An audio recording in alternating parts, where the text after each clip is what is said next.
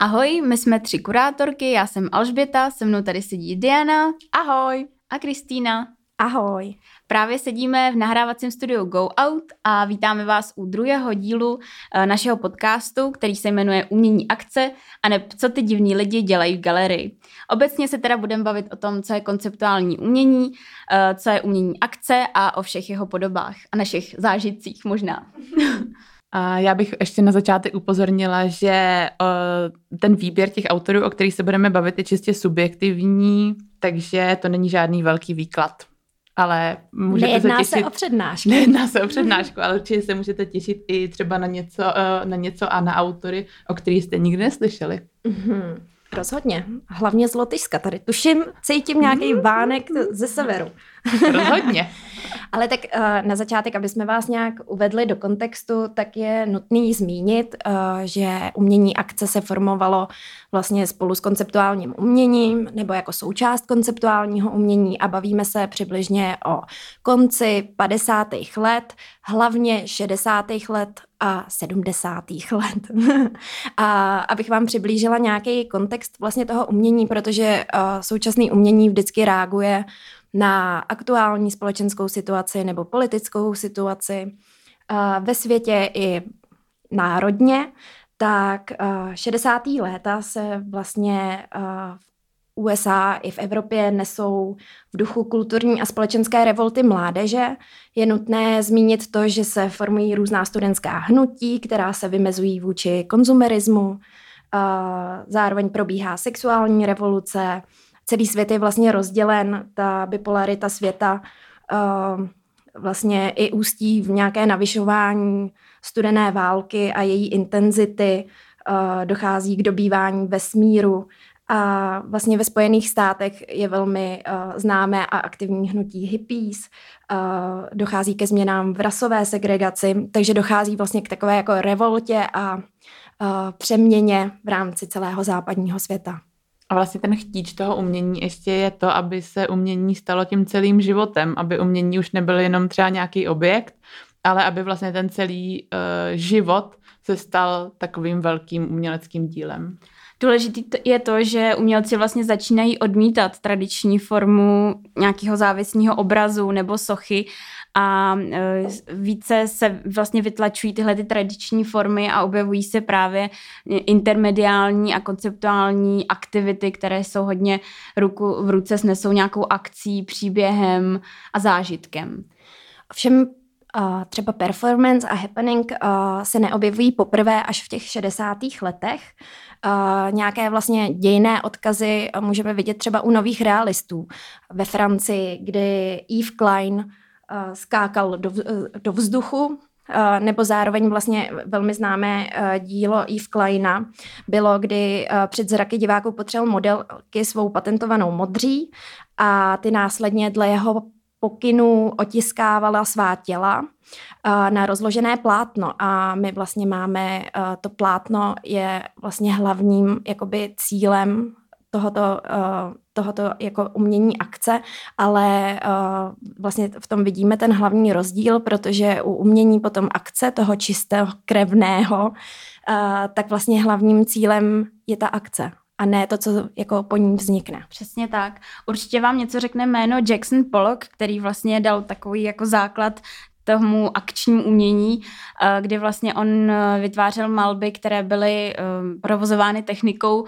vlastně slashwashingu nebo drippingu, kdy cákal hodně agresivně a expresivně malbu, ty, ty barvy na, na plátno. A vlastně to je přesně ten moment, kdy začíná být zajímavější to, jak se to dílo dělá, než to samotné finální dílo. Takže tahle ta akce a uh, velmi expresivní uh, vlastně vyjádření bylo nějakým základem k tomu vůbec akčnímu umění a, a performance a happeningům a podobně. Tomu bych ještě ráda řekla, že vlastně ta akční malba a Jackson Pollock, tak se k němu potom odkazuje i spoustu performerů a autorů happeningů.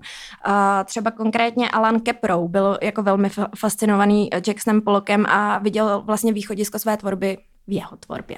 A já bych ještě přispěchala zase se svým východem a zmínila bych Tristana Caru, který právě z Rumunska přivezl do Francie s dalšíma svýma kolegama umělcema uh, dadaistický kabarety, uh, který probíhaly mezi uh, světovýma válkama a vlastně tam přesně ten základ taky té uh, dadaistické performance objevuje v těch dalších performa- performativních složkách různých umělců i do dnešních dnů.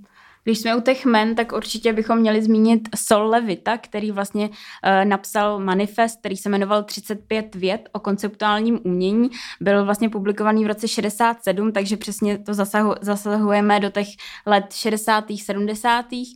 A uh, právě mu šlo o to, že uh, definoval, co je vlastně tedy tím cílem vůbec umění akce, konceptu a co ten koncept vůbec je. A možná ještě tady vzpomenu na dílo Josefa Kosuta Jedna a tři židle, které se často uvádí, kdy vlastně uh, on parafrázoval Platonovu Platonův koncept vlastně forem a jednalo se na obrázku vlastně o židli, o fotografii židle, jednalo se o obyčejnou židli jako takovou a vlastně o definici uh, slova židle. A to je docela dost známý eh, dílo, který se uvádí, troufám si říct, na středních školách určitě o konceptuálním mm. umění. To je pravda. Potom bych teda ještě uh, zmínila ještě k těm východiscím, že uh, vlastně třeba velmi jako významným uh, dalším teoretickým východ, uh, východiskem pro uh, umění akce byl John Cage, který uh, vlastně v roce 1952 udělal svou divadelní událost, na které se podílel on, Merce Cunningham a David Tudor. A, a vlastně proběhlo tam to, že v rámci své přednášky uh, si uh, začal jakoby pomocí tady těch dvou dalších uh, tvořit různé nesourodé aktivity. Takže Cunningham tam jako tančil během přednášky, Rauschenberg hrál uprostřed svých maleb na Viktorlu, což já jsem si teda uh, upřímně... To nevím, já, co je. No já jsem to taky nevěděla, je to nějaký typ gramofonu nebo aha, něčeho takového. No a dále třeba Charles Olson nebo MC Richardson uh, četli úryvky své poezie ze žebříku. A vlastně tady ty zvěti o, o zvěsti je, je. A, ale zvěsti o této akci se začaly šířit a vlastně to, jak to bylo útokem na všechny smysly a, a vznikaly právě kombinací různých uměleckých prostředků, a, tak, se to, a, tak se pomalu ale jistě začala formovat, jako co to ten happening vůbec je. Že to je vlastně forma a jakoby kombinace různých uměleckých prostředků a disciplín. A tak jak moc se eh, to třeba takhle v Americe prezentovalo navenek, tak eh, naopak v totalitních státech za železnou oponou eh, se performance často děly ve velmi úzkém okruhu, často se to dělo jenom v bytech nebo na různých chatách a odlehlých místech. Byly tam přizývána vlastně malá skupina lidí, která se té performance účastnila a ty performance jsou dochovaný často díky jenom fotografiím a videu. Když to právě třeba na, na západě, tam už ty performance potom dostávaly opravdu jako velký, velký publikum a to jsou ty obrovské performance, o kterých víme dodnes. Spousta z nich se konala přímo v galeriích, eh, že přímo galeristé dávali vlastně prostor těm performerům k tomu, aby tam buď uskutečnili svou performance, anebo happening. A teďka vlastně si tak říkám, že bychom holky možná měli vysvětlit, jaký jsou rozdíly mezi tady těma pojmama. Určitě. Uh, vlastně zásadně je to, že happening je vývojově uh, starší než performance, takže to je první rozdíl, že první byla vlastně happening a potom v souvislosti s událostmi okolními se na to navázala vlastně performance. A další důležitý rozdíl je v tom, že vlastně happening uh, počítá s nějakou aktivitou uh, aktivní diváka, na rozdíl od toho performance počítá s pasivní roli diváka, takže ten divák je tam opravdu jenom se na to dívá velmi často, ale v happeningu je součástí toho. A je to velký vlastně útok, říká se tomu často útok na smysly, to bychom vlastně to mohli... Je hodně populární. To je hodně populární, mohli bychom o tom dlouho, myslím, mluvit, když jsme zažili nějak nějaké performance, ještě o tom určitě budeme mluvit. E, nicméně tohle jsou tedy ty dva základní rozdíly, které upřímně řečeno já jsem se dozvěděla až na výšce. Já jsem potom, ačkoliv se zajímám o umění dlouho, tak jsem o těch vlastně o tom rozdílu mezi happeningu a performance jako dlouho nevěděla. Já se přiznávám, že jsem to měla teda úplně stejně a je to možná i z důvodu, že já jsem se vlastně umění akce docela vyhýbala a protože jsem mu nerozuměla. A, a přesně zapojování diváků a, do různých takových těch aktivit, takovýchto aktivit, uh, tak já dost nemám ráda, jelikož se strašně stydím. no možná, možná bys nám, Týnko, mohla říct, jaká je, jaký je tvůj první zážitek uh, s performance nebo s uměním akce celkově? Já jsem nad tím přemýšlela právě uh, předtím, než jsme začali nahrávat tenhle podcast a dokonce jsem se snažila dohledat, co to za performance vůbec bylo. A byla to performance, nebylo to happening. A viděla jsem to právě v holandském Stedelijk muzeu. A, uh, Super, já taky tam mám zážitek jako fakt? první, no jasně. Jo. A tohle není pro nás připravený, opravdu. To, tohle jsme se nikdy nebavili s holkama. No, no, no právě, já jsem, to, já jsem si tam tak jako chodila a prohlížela jsem si tam, uh, myslím, že tam byla zrovna nějaká výstava minimalistů a tak jsem si tak jako chodila a byla jsem tak jako šťastná, protože to je moje úplně jako nejoblíbenější směr uh, současného umění a všeobecně. A, uh, no a najednou tam byla prostě žena, která uh, se tam různě tak jako odhalovala a reagovala přímo na ty obrazy a já jsem to vůbec jako nechápala a zároveň mě to trošku jako přitahovalo, že jsem se na to jako chtěla koukat, ale strašně jsem se děsila toho, že mě zapojí.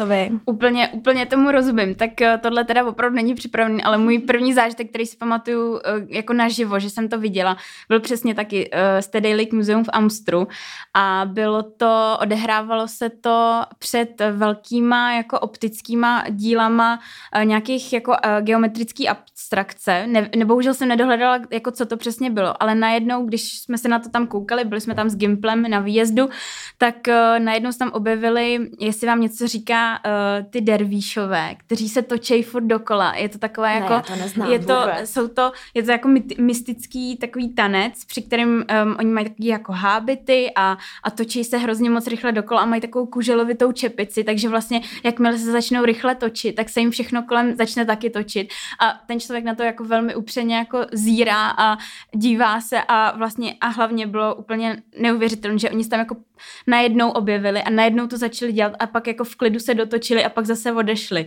Takže to bylo hrozně nepříjemný, ale zároveň jako příjemný, protože to bylo jako... jako Takže oni jako tvořili op art svým tělem. No, vlastně, Nebo... tam byl, vlastně tam byl kontrast té geometrické abstrakce na zdi, toho hmm. nástěnného díla a, v, a předtím točící se vlastně toho dervíše jako takovýho. Takže prostě úplně psycho, jako. No a co ty, Dido? Jak, jak ty, jaký ty jsi měla zážitek s akčním uměním? Povídej.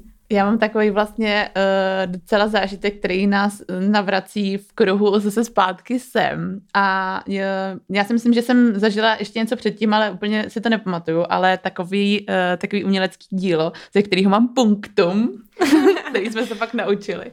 No a, Dido, ale vysvětli, co je punktum. No to je, to je ale teda hodně těžký vysvětlit, co je punktum. To je vlastně nějaký jako uh, speciální pocit, t, uh, který máte, když vidíte umělecký dílo a může vám to uh, být nepříjemný, může vám to být extrémně příjemný, můžete se u toho rozplakat, štěstí, můžete se to u toho rozplakat Eh, na základě nějaký špatné zkušenosti. Takže je to takový ten velmi silný moment, který zažijete eh, jenom s uměleckým dílem. Nebo samozřejmě i s něčím jiným, ale my to budeme propagovat skrze umělecká díla. Já myslím, že se ještě k punktu určitě někdy navrátíme, až budeme mluvit o různých přístupech k, eh, k současnému výtvarnému umění. Určitě, tak abych se k tomu vrátila, tak v roce 2012, když jsem byla na muzejní noci, jsem uh, se byla podívat uh, do Meat Factory, do galerie Kostka, kde byla video performance uh, Miroslava Haška, což já jsem tenkrát nevěděla, že to je Miroslav Hašek. Uh, jenom pro kontext, uh, Miroslav Hašek je vlastně uh, student, nebo bývalý student ateliéru digitální média, kde já jsem aktivní, protože to je ateliér od nás z fakulty, kde jsme studovali kurátorská studia Fakulty umění a designu Univerzity Jana Evangelisty Purkyně v Ústí krása, nad Labem. Krása, na jeden nádech.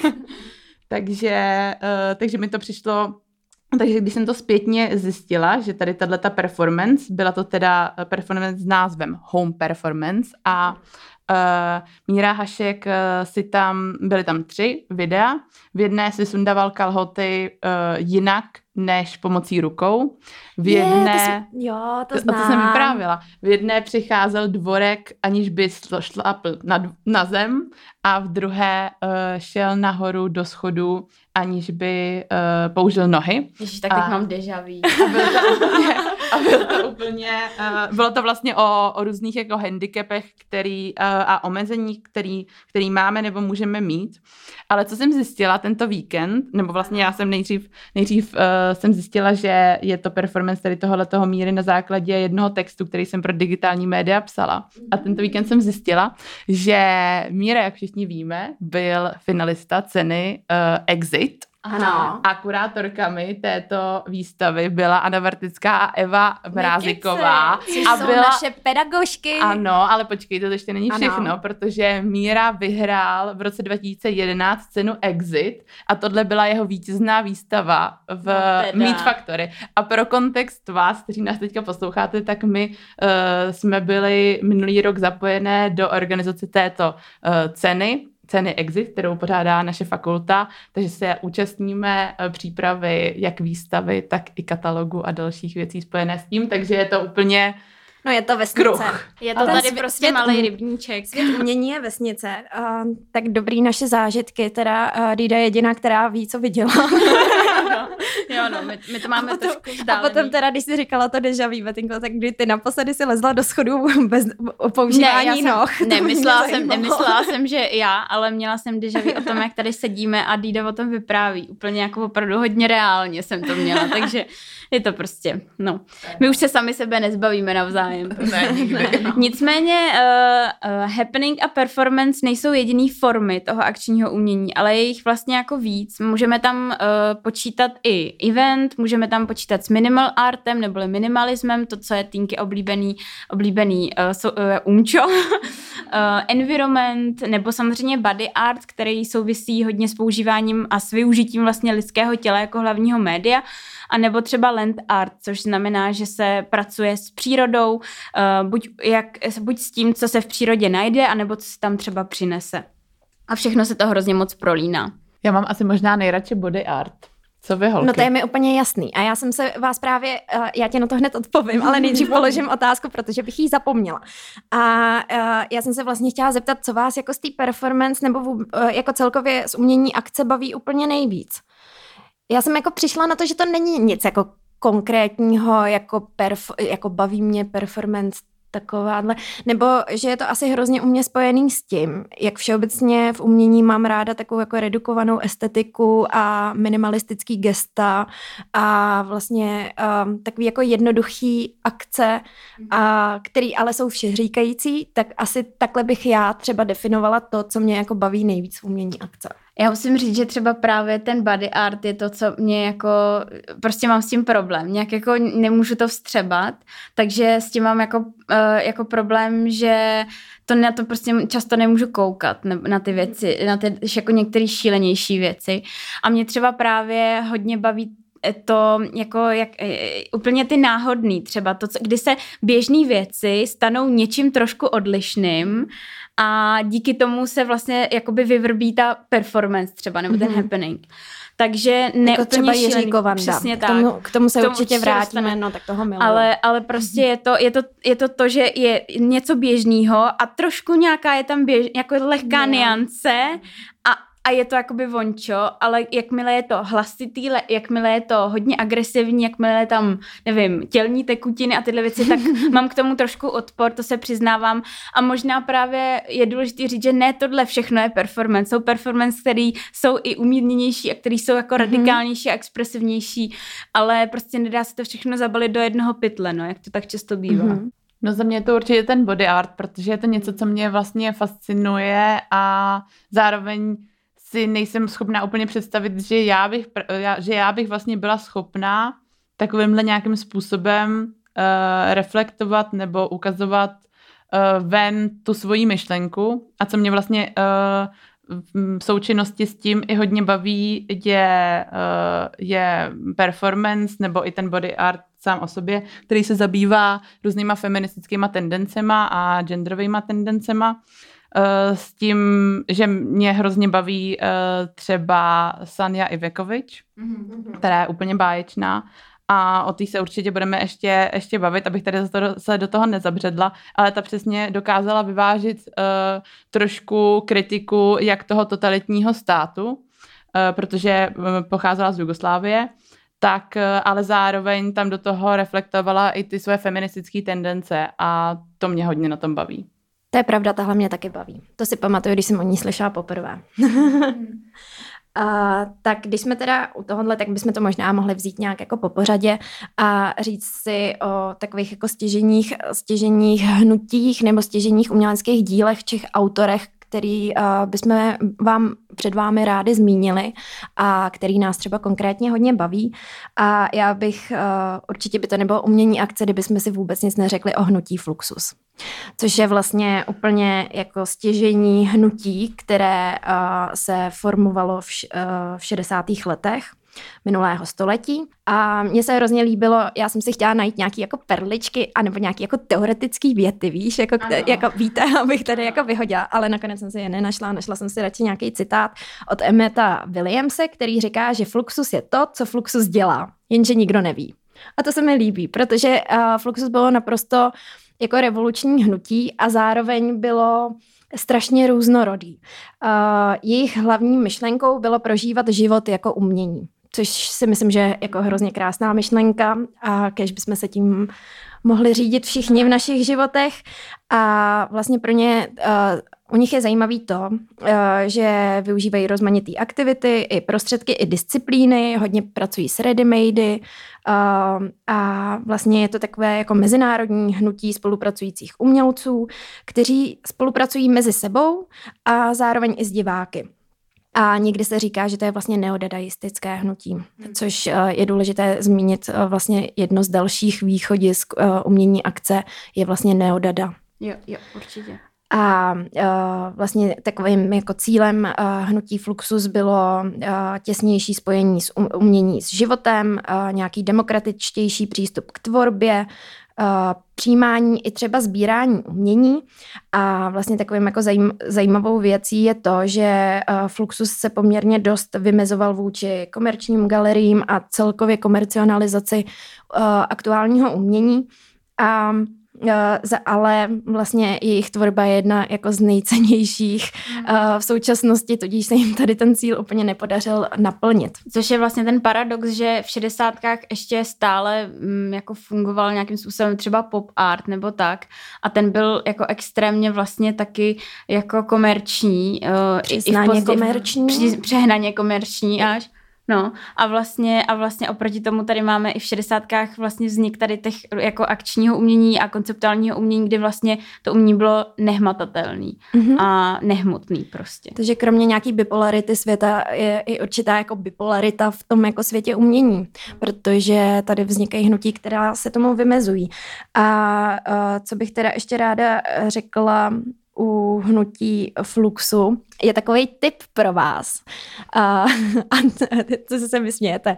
Ale je to takový tip, tím, jak se vymezovali vůči trhu s uměním, uh, tak všechny ty jejich jako třeba různé akce, happeningy nebo uh, performance uh, jsou vlastně zaznamenány v takzvaných partiturách, což jsou takové jako návody na to, jak třeba tu performance nebo happening jako zrealizovat. A ty jsou všechny skoro veřejný. Takže vy si můžete normálně na Google najít třeba nějakou jako konkrétní performance, kterou udělal nevím, Alan Kdokoliv. A nebo třeba Joko Ono, já mám právě Joko oblíbenou ono. její performance, uh, součást, která byla součástí toho hnutí, kdy je, ona jí dělala jako jedna z mnoha, mm-hmm. uh, kdy jí, div, ona byla na pódiu, měla na sobě tričko a ty diváci jí to tričko různě roztrhávali, mm-hmm. uh, rozstříhávali a vlastně ona se takhle jako dávala uh, dávala jako v šanc a zároveň je hrozně zajímavý sledovat ty lidi, jak se nejdřív bojí něco udělat a postupně, když se to takhle jako stupňuje, tak najednou jí to tam rozervou a rozstřihnou. Jo, pak se strhne lavina, A vlastně něco podobného dělala i Marina Abramovič s těma 72 předmětama, kdy ty lidi, uh, kdy ona předem, před sebou měla vlastně stůl, na něm byly různý předměty, jak příjemný, tak nepříjemný. A nejdřív ty lidi přesně třeba hladili peříčkem mm-hmm. nebo jí mhm. česali vlasy, ale potom uh, jí začali i bodat a škrábat a došlo to tak daleko, že uh, jí přiložili vlastně k tomu jímu tělu nabitou zbraň. Takže to jsou takovýhle to, jako extrémy. A... To už je skoro nějaký jako stokholmský syndrom, no, ne? No, témě. Ty úplně mám husinu z toho, když no, si na to vzpomenu. Protože no. tak to jsou zrovna tady jsme zmiňovali jména jako Marina Abramovič a ve, spoj, to, ve spojitosti s Ulájem je prostě jako ikonická dvojka. A já si vzpomínám, jak jsme byli minulý rok na klauzurách, jak tam udělal někdo ty simíky, ano. určitě jste všichni hráli simíky, prostě. A, a někdo prostě nasimuloval tu známou vlastně um, performance, kdy sedí vlastně Ulaj a Marina Abramovič naproti sobě to bylo v New Yorku, nebo kde to bylo? To bylo v New Yorku v New Yorku, v New Yorku v Mamě. No, no, no, a někdo tohle to nasimuloval vlastně do, do, jako, do simíku, do, do videa, kdy zaznamenal teda, jak se takhle chovali dva jakoby simíci a bylo to prostě skvělý. To je vlastně možná dobrý říct, že tyhle ty věci, které se jednou uh, třeba dějí, uh, právě mm, většinou zazna- jsou zaznamenávány pomocí buď třeba partitury, jak se to teda mm-hmm. má mhm. dělat, anebo třeba videa nebo fotek a díky tomu vlastně potom spoustu autorů to může různě přetvářet k obrazu svému a dělat to podle svýho a, a vlastně se to takhle různě proměňuje a je to tak jako fluidní to umění, to se mi líbí. Mm-hmm. No. A vlastně ty partitury uh, jsou poměrně dost podrobný a my jsme i v rámci našeho studia si dělali takový remake jedné partitury a pamatuju si, že ta partitura, normálně by ta performance uh, trvala, nevím, třeba tři hodiny, akorát jak všichni začali být jako netrpěliví, tak ji začali různě jako Konkrétně jeden, jeden člověk, byl, co, co znám, dělal, šlo prostě o přelívání a sklenice vody do kolečka do dalších sklenic a vlastně ta voda postupně ubývala a oni to tak jako různě šplouchali vedle, aby už to skončilo co nejrychleji.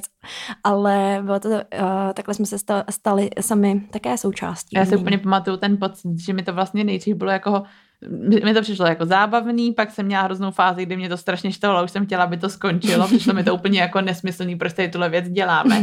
A pak, když jsem se dostala do té jako třetí fáze, tak mi to přišlo vlastně jako hrozně zajímavý uh, i jak naložit jako s tím naším časem v dnešní době, mm-hmm. jo? že v těch šedesátkách, kdy se to dělo, tak uh, tam taky ten čas byl trošku jako jiný, ale v dnešní době, když si takhle spěcháme, tak já jsem přesně byla naštvaná, že tady 20 minut dělám umění, který miluju, ale zároveň mi to přišlo jako no. bizarní a to, to mě na tom a jako ze všeho nejvíc bavilo. A víš co, zároveň vlastně člověk v určitou chvíli prostě ztratí jako hranice, odbourá se úplně a pak už je mu to jako úplně jedno vlastně. A, a teda se nechá jako nechá se plynout na tom obláčku a je součástí toho davu, který to nějakým způsobem provozuje. To je taky, to je taky zajímavý, vlastně nějaký jako psychologický efekt. Takže si to určitě vyzkoušejte během nějaký uh, příští pártošky.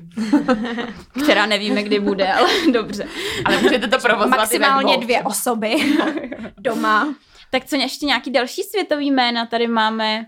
Uh, ty se koukáš na mě? Mm-hmm. No tak já tady vyhazuju teda. Uh, Vyhazuj něco. tak jedním asi z nejslavnějších uh, performerů vůbec je Joseph Boyce. Hmm. Uh, jehož performance já osobně zbožňuji a myslím si, že mají asi rádi skoro všichni.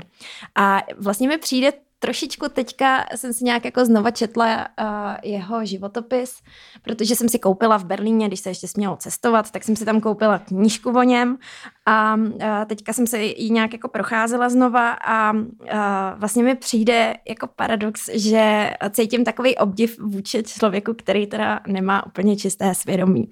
A to vám hned řeknu. Proč? protože samozřejmě to uh, hodně souvisí i s jeho pozdější tvorbou. Joseph Beuys nastoupil vlastně v mládí do Hitlerjugend, vyrůstal za druhé světové války a následně se dobrovolně přihlásil do armády a velmi osudným se pro něj stal březen 1944, kdy byl sestřelen a nad Krymem a vlastně tamnější kozáci se ho ujali a starali se o něj a léčili jeho popáleniny jejich tradiční metodou a to bylo plstí a tukem. A právě plst a tuk se staly vlastně součástí mnohých jako bojsových performance a velmi často s nimi pracoval ve své tvorbě všeobecně. No, Jenomže tohleto, vlastně celý tady ten příběh se stal takovou osobní mytologií Josefa Boyse. A, a ono to bylo nějak jako trošičku nedávno uh, vyvráceno, že ono to takhle úplně jako nebylo a že to nebyla přesně plst a tuk a že vlastně to jako možná je trošku nějak, to všechno bylo Takže úplně jako je zahaleno tajemstvím. Takže je to zahaleno tajemstvím. Takže uh, současné umění je taky napínavý. No to je super. a já plný historek. Rozhodně. A já musím říct, že od Josefa Boyse mám hrozně ráda jeho performance teď nevím, jestli to řeknu správně, ale je to, mám rád Ameriku, Amerika má ráda mě. Je to tak? Jmenuje se tak správně. Přesně tak, z roku A- 1974. Výborně. Kdy Joseph Boyce uh, odjel do New Yorku, uh, nebo takhle odletěl do New Yorku, ale přímo z letiště jel uh, do jedné z newyorských galerií. Galerie René Bloka. Výborně, kde se nechal zavřít uh, s kojotem na, něk- na Mhm, týden. Ano. Ano, správně. Ne, ne, nebyly tam týden, byly tam tři dny. Dobře, tak tři dny. Tam byl nepřežil. no právě. Já, Eh, jsem tak, já teďka funguji jako vysvětlivky. Výborně. Takže byl tři dny s divokým kojotem a zžíval se s ním postupně a ten kojot se zžíval s ním a potom, co tam absolvoval ty tři dny, tak se zase odjel na letiště a odcestoval zpět do Německa.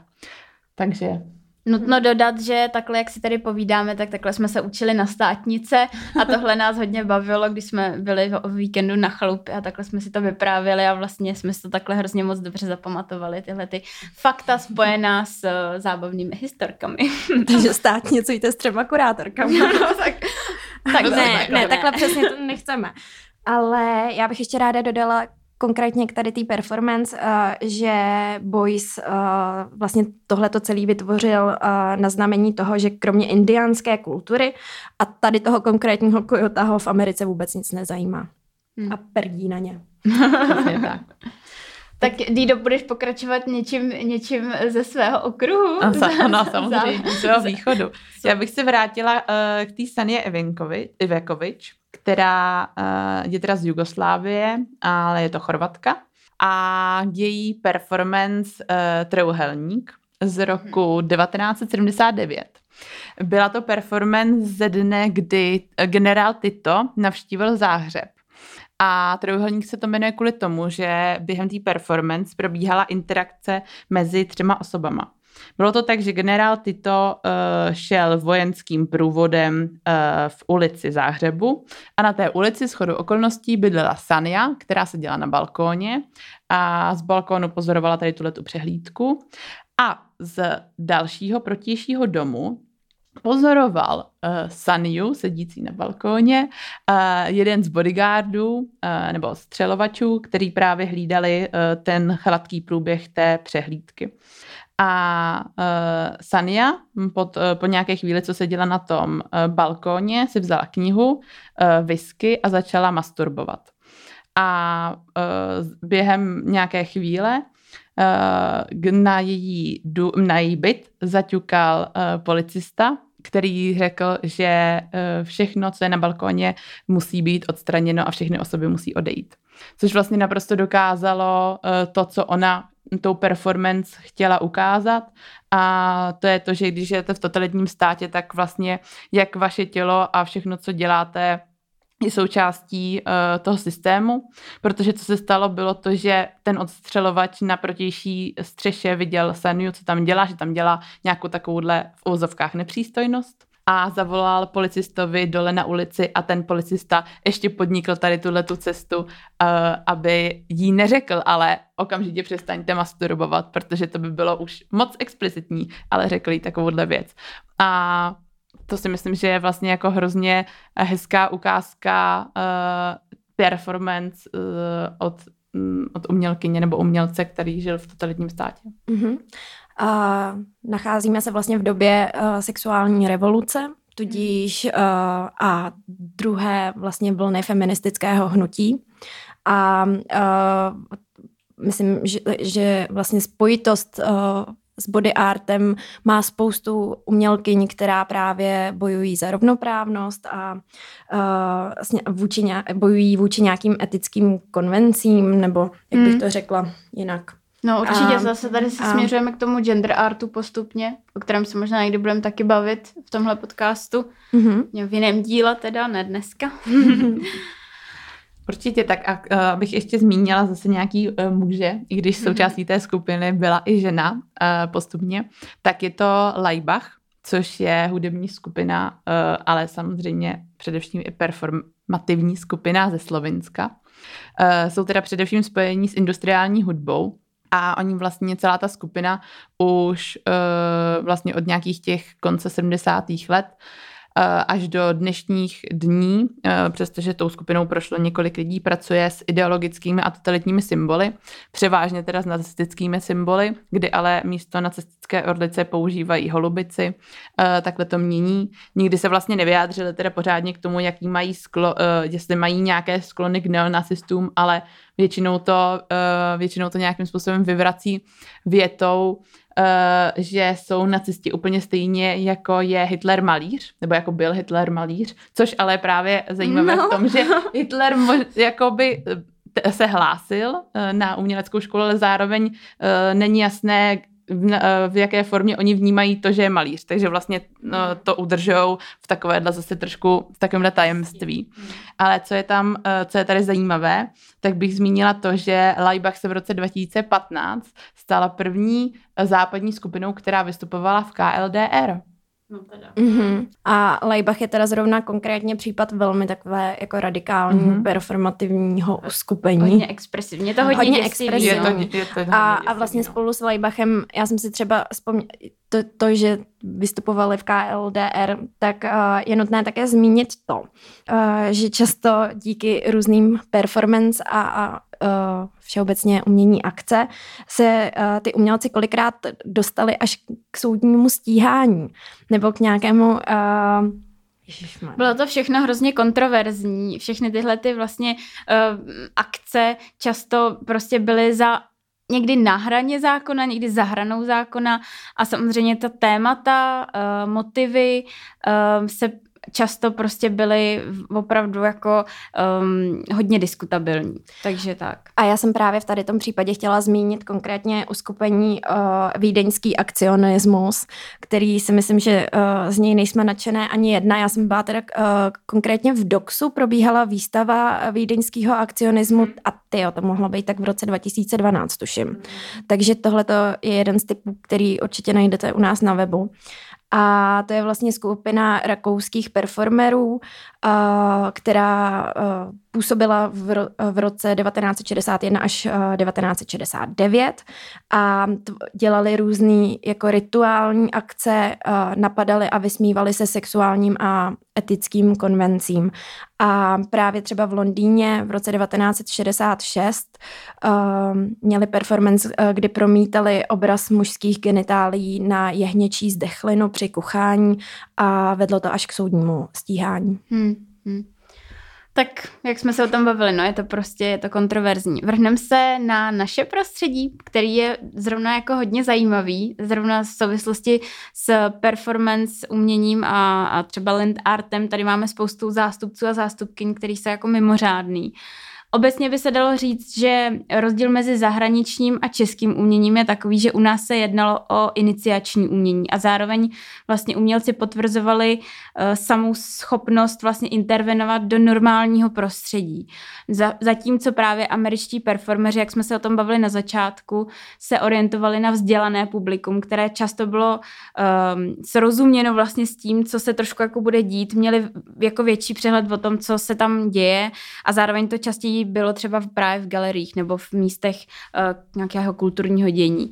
Takže, takže tak. Nicméně určitě v souvislosti s českým prostředím musíme zmínit uh, skupinu Aktuál, která byla vlastně česká undergroundová hudební a umělecká skupina, jejíž osobností byl jak jinak než Milan Knížák. to, to je prostě osobna, osobnost, uh, ať už uh, ji někdo vnímá negativně nebo pozitivně, musíme ji zmínit, protože je to zásadní osobnost prostě v tom českém uh, umění jako takovém. Já bych tomu jenom rychle zmínila, Určitě. že když jsme se bavili bavili o Fluxusu, tak Milan Knížák byl právě jediný český zástupce eh, této, v této skupině. Takže. Super, super. Eh, vlastně dalšími členy toho aktuálu byla třeba, byl, byl třeba Jan Maria Mach nebo Zorka Ságlová, naše velká, troufám si říct, všech třech oblíbenkyně, která je eh, vlastně v souvislosti tvořila s land artem a, a její díla, který, kdy třeba házela míče do průhonického rybníka Bořín v roce 69 89 byly vlastně naprosto, mm, dá se říct, přelomový s tím, co se tady u nás vlastně dělo a co se považovalo za jako dovolené umění, anebo, nebo vlastně no, jako standardní. standardní umění, dá se, no, no, přesně. Musíme si uvědomit, že pokud mluvíme o počátcích umění akce v českém prostředí, tak se pohybujeme furt v totalitním režimu. Přesně tak. A toto nebylo teda proudem oficiální stranou schválené tvorby. Tak, tak. Právě proto ty performance byl, přesně probíhaly v tom úzkém kruhu a ne, ne nějak masově a o to víc vlastně uh, tam dneska můžeme vidět tu intimitu. Přesně u té Zorky Ságlový třeba uh, tam zrovna tuhle tu konkrétní uh, akci uh, dělalo kromě také zástupci z Plastic People of the Universe nebo kříže, kříževnické školy a všichni tihle vlastně dohromady, samozřejmě to byli kamarádi, byli to provázaný lidi, to znamená, nebyli to úplně lidi jakoby zvenčí nebo, nebo tak.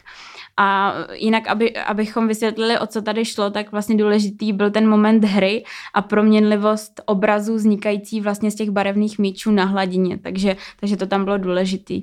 E, další jména, který bychom mohli zmínit, tak je třeba Hugo de Martini, který hodně pracoval s geometrií, racionalitou a s řádem a technikou, anebo třeba Milan Grigar, který propojoval hodně zvukové a vizuální složky umění a e, vůbec útočil právě na ty smysly, jak jsme se o tom bavili. Já si myslím, že Milan Grigar je hodně známý, že vlastně v posledních letech měl i spoustu uh, samostatných výstav, myslím si, že v Národní galerii a určitě teda uh, ve Fight Gallery. Já jsem ho viděla před třema lety ve Fight Gallery v Brně.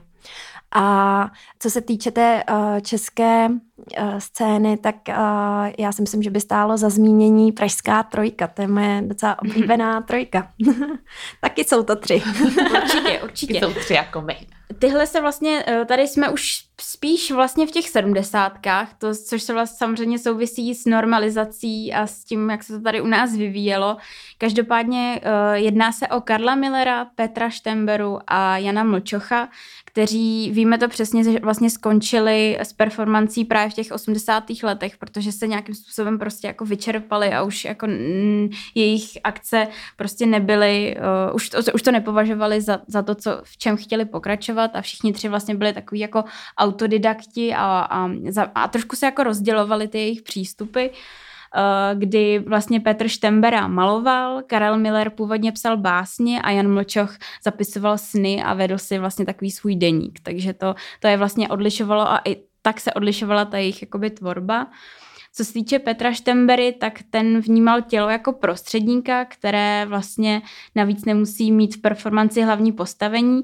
Šlo tam hodně o nějaké jako rituály, brutalitu, procesuálnost, tělesnost a autonomii vlastně fyzického pohybu. Uh, mohli bychom třeba zmínit uh, performance paní na stromě z roku 75 a nebo štěpování, mm-hmm. které jsme měli. Já bych, řek, já bych řekla, že já bych, No, já bych určitě zmínila tady ty performance, protože si myslím, že jsou hodně zajímavý. Třeba konkrétně štěpování spočívalo v tom, uh, je to klasický úkaz body artu a jednalo se o to, že si vlastně štěpoval uh, jak, rouboval, jak, jako, rouboval jako kdyby si, rouboval jako, si strom, tak jak se dělají v sadu, tak tak si je rouboval do, do svého těla přímo. A vlastně jedním také z významů bylo to vštěpování toho, té totality a toho marastu, v kterém vlastně v té době žili do těla, do kostí. Mm-hmm. A vlastně a ten zoufalost z té situace. Ten podtext bylo to, že je teďka, uh, že je planý a nechce být už planý. Mm-hmm. Hmm. Další vlastně byl tady ten Karel Miller a ten zase chápal tělo jako nositele přirozeného gesta, takže vlastně hodně eh, to, co dělal se svým tělem, bylo gestem něčeho určitého a nahradil vlastně místo jazykové výpovědi, dělal právě ta gesta svými těly. Takže třeba medový polibek z roku 1977, kdy si, kdy si právě třeba napatlal pusu medovým uh, medem a, a tak. A vlastně ještě co jsem našla věc, kterou jsem vůbec netušila a kterou jsem vlastně se asi nikdy nedočetla, že opravdu se o těch jednotlivých realizacích, třeba i v Čechách, eh, mluvilo jako právě o písech z té anglické terminologie mm-hmm. a byl to, bylo to právě převzáno z toho uměleckého oboru, kdy eh, každý ten pís dostal svůj konkrétní obsah a strukturu a právě Karel Miller se v roce 1993 do, to dodatečně objasnil tak, že vznikl typ uměleckého díla, jemuž se začalo anglicky říkat piece. Piece se skládal ze čtyř součástí a to byla idea, představa, realizace a dokumentace. Mm-hmm. Takže vlastně takhle, já nevím, jestli jste o tom někdy, já jsem Ne, o tom jsem neslyšela. Nikdo, nikdo, nikdo nám to jakoby, nikdy jsem to neslyšela a vlastně takhle se rozdělovaly ty, ty věci a právě se říkalo, že každý z těch performerů, třeba českých, měl měl silnější jednu z těch vlastně částí. Někdo měl mm-hmm. silnější tu ideu, někdo zase tu představu a někdo byl nejsilnější v té realizaci a vlastně tohle se tam proměňovalo. A já bych teda tohleto použila, to, co říkáš, i to, co jsi říkala předtím, bych hm. použila jako oslý můstek. Už konečně nachází ten čas, kdybychom si mohli říct něco o Jiřím Kovandovi. A Jednak uh, mě teda asocioval uh, Jiřího Kovandu Tvůj medový polibek a slavné umělecké dílo uh, Líbání přes sklo kdy uh, Jiří Kovanda vlastně s tabulkou skla uh, chodil a chtěl se líbat s lidmi a uh, zdůrazňoval tím určité bariéry mezi lidmi a bariéry i ve vztazích uh, což je docela, společnosti. Což je docela novodobý jako dílo, nebo mm-hmm. to, mhm. je to z roku 2007, uh, bylo to v, londýnský te, v londýnském Tate Modern, takže, takže tady vidíme, že jsme i světoví. Právě, když mluvíme o pieces, tak, tak, tak rovnou... O Jiřím Kovandovi, tak vždycky. Právě. A ještě Jirka Kovanda, my se musíme hrozně pochlubit, tak uh, kromě toho, že vede teda ateliér uh, performance u nás na fakultě umění a designu, uh, tak Jirka Kovanda byl mnoho let číslem jedna v JNT žebříčku nejúspěšnějších českých autorů. Mm-hmm.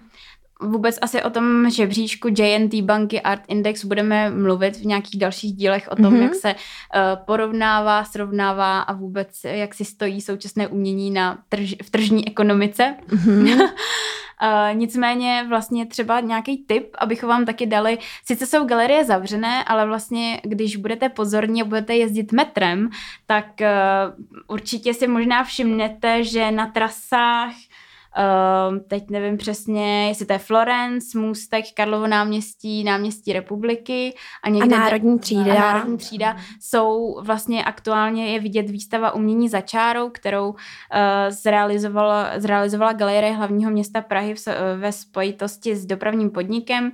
A třeba tam můžete vidět i fotografii z performance Jiřího Kovandy uh, z roku 1976, kdy, ne, pardon, tak to je něco jiného.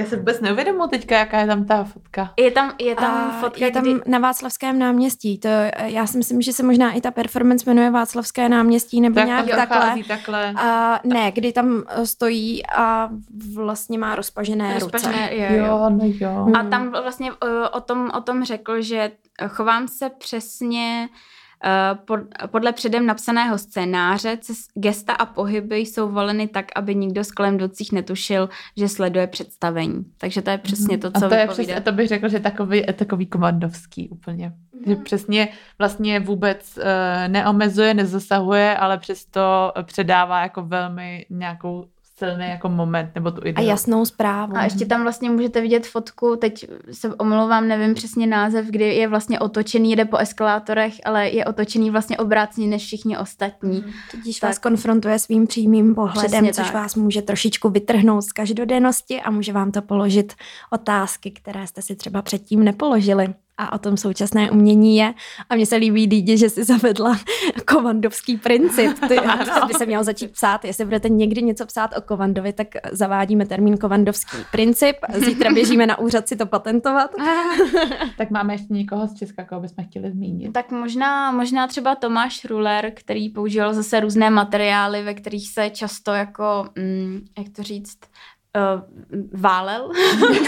Já jsem přemýšlela, jak to říct slušně, ale... Uh, se tak jako popatlal. Se, se to tak jako popatlával v sádře, v hlíně a reagoval a, reag, a vlastně byla tam ta očividná reakce těla na právě ty konkrétní materiály, kdy hodně chtěl ukazovat to, jak ztrácí totožnost, uh, jak se odcizuje vůči určitým situacím, anebo jak je třeba osamělý právě ještě v té době totality.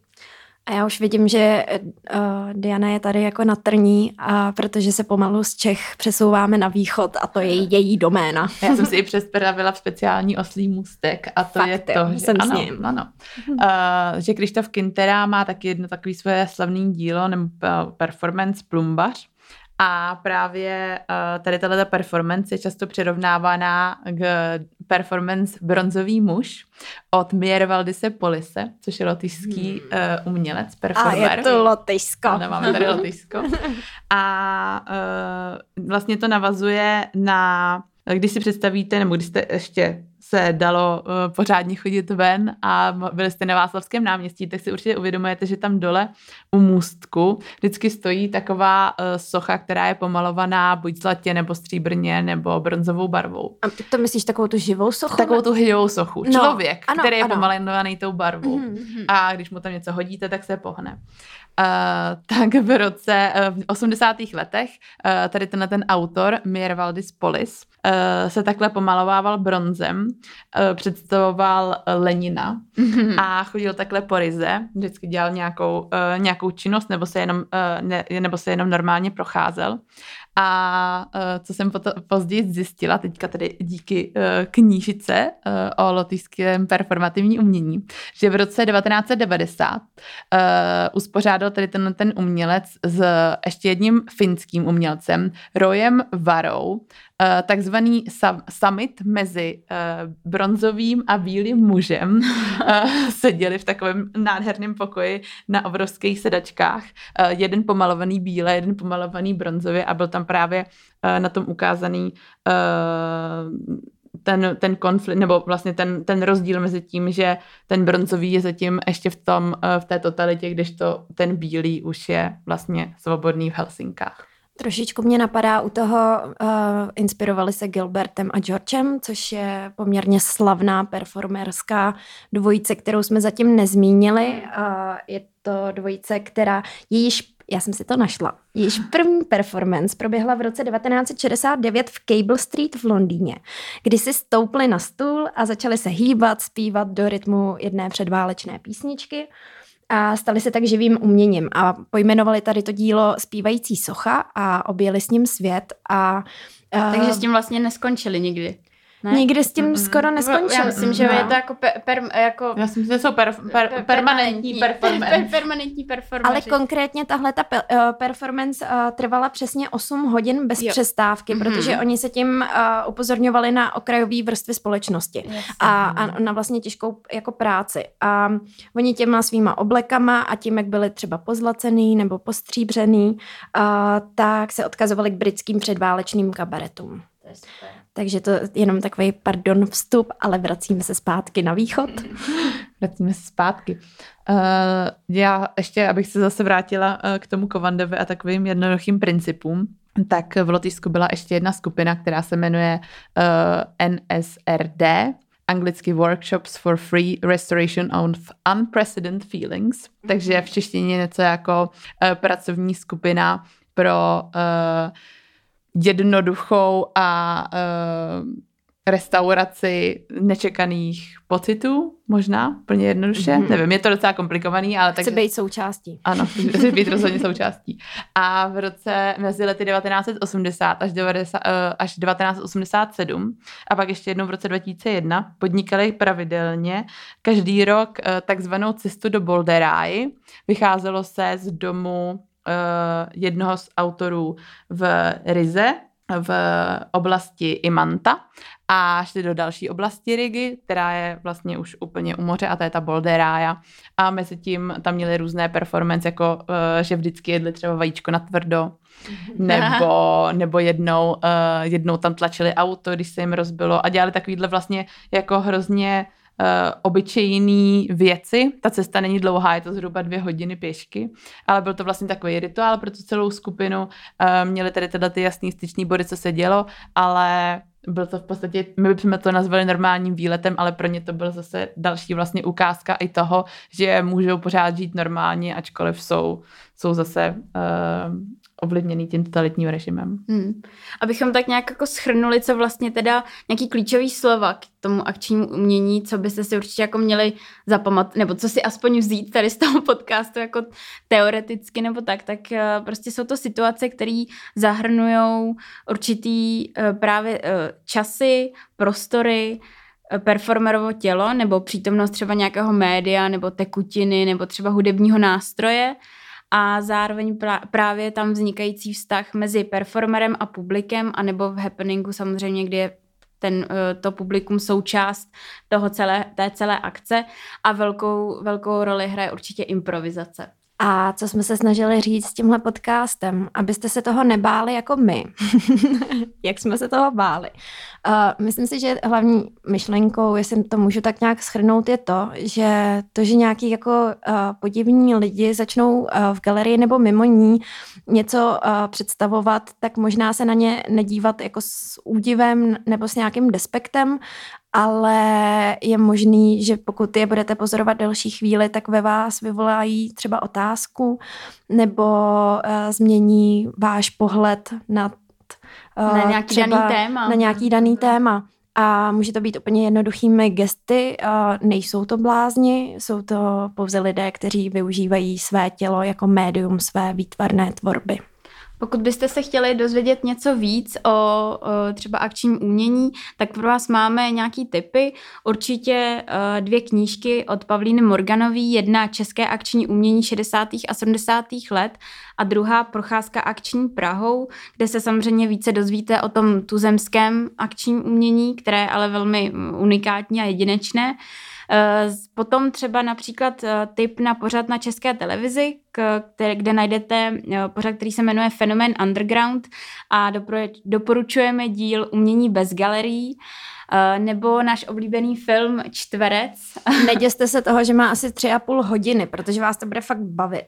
Jo, Slibujem. Jo. Jo, jo. Je, to, je to vlastně uh, film uh, z severské dílny. Je to švédský, švédský film. film z roku 2017 a, a vlastně přirovnává tam švédskou společnost ke konceptuální výstavě a, a celý ten film vlastně a ce, jako všeobecně se tam, tam všechno začíná tak jako utápět v, v různém jako bizarním zmatku, a, ale Určitě vám to osvítí třeba určitý, určitý jako fungování galerií.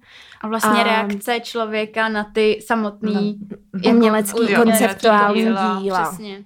Co se vlastně může odehrát a že je to vlastně jako v pořádku, protože o to tam jde, o, ten, o tu reakci člověka na to, co se děje a, a tak. Přesně tak a vlastně je úplně i v pořádku, když se vyskytne tady nějaký performance, která vám není příjemná, tak je úplně v OK uh, z ní odejít Jo. Není, mhm. vlastně nikdo vás nebude soudit a zároveň to i pro toho autora může být uh, vlastně nějaká známka toho, že vy jste si z toho odnesli to, co jste potřebovali. Takže pokud se, se rozhodně nebát. Pokud přijdete uh, do styku s happeningem a bude vás chtít někdo, uh, abyste se sám účastnil toho happeningu, tak můžete také odmítnout. A není to, to žádná ostuda. A není to vůbec ostuda. To S tím se počítá. a samozřejmě se zapojit můžete. ještě vlastně Týnka tady mluvila ano. o jedné výstavě v Doxu a já jsem našla, že ještě výstava byla jedna v Doxu z roku 2000, v roce 2011 a to se jmenovala Performance Lab a to byla vlastně sonda do současné české performance. Mohli bychom to, tohle celé uzavřít vlastně ještě nějakými jmény sou, současných tvůrců performance, i když uh, aktuálně není to úplně tak, že by se někdo za, zabýval jenom performance, je to hodně jako médií a propojování médií dohromady. Dost často je to spojený teda i s videoartem. Přesně tak. A videoinstalacemi. Takže třeba Barbara Kleinhamplová nebo Eva Jiřička. Nebo můžeme zmínit Slávu Sobotičovou a Davida Fesla. Takže to byly typy na závěr a já vím, že my bychom tady byli schopni ještě mluvit další uh, dvě hodiny, ale obávám se, že bychom byli poprvé a na, uh, no, nejsme tady poprvé, byli bychom po druhé a naposled v nahrávacím studiu Goat, uh, z kterého se s vámi pomalu, ale jistě loučíme. My vám moc děkujeme za pozornost. No a Betinko, na co nás nalákáš? Co budeme příště tady říkat. tak uh, příště se můžete těšit na to, uh, co je současné umění, ale proč už není moderní. A ano, znamená to, že současné umění je naprosto out.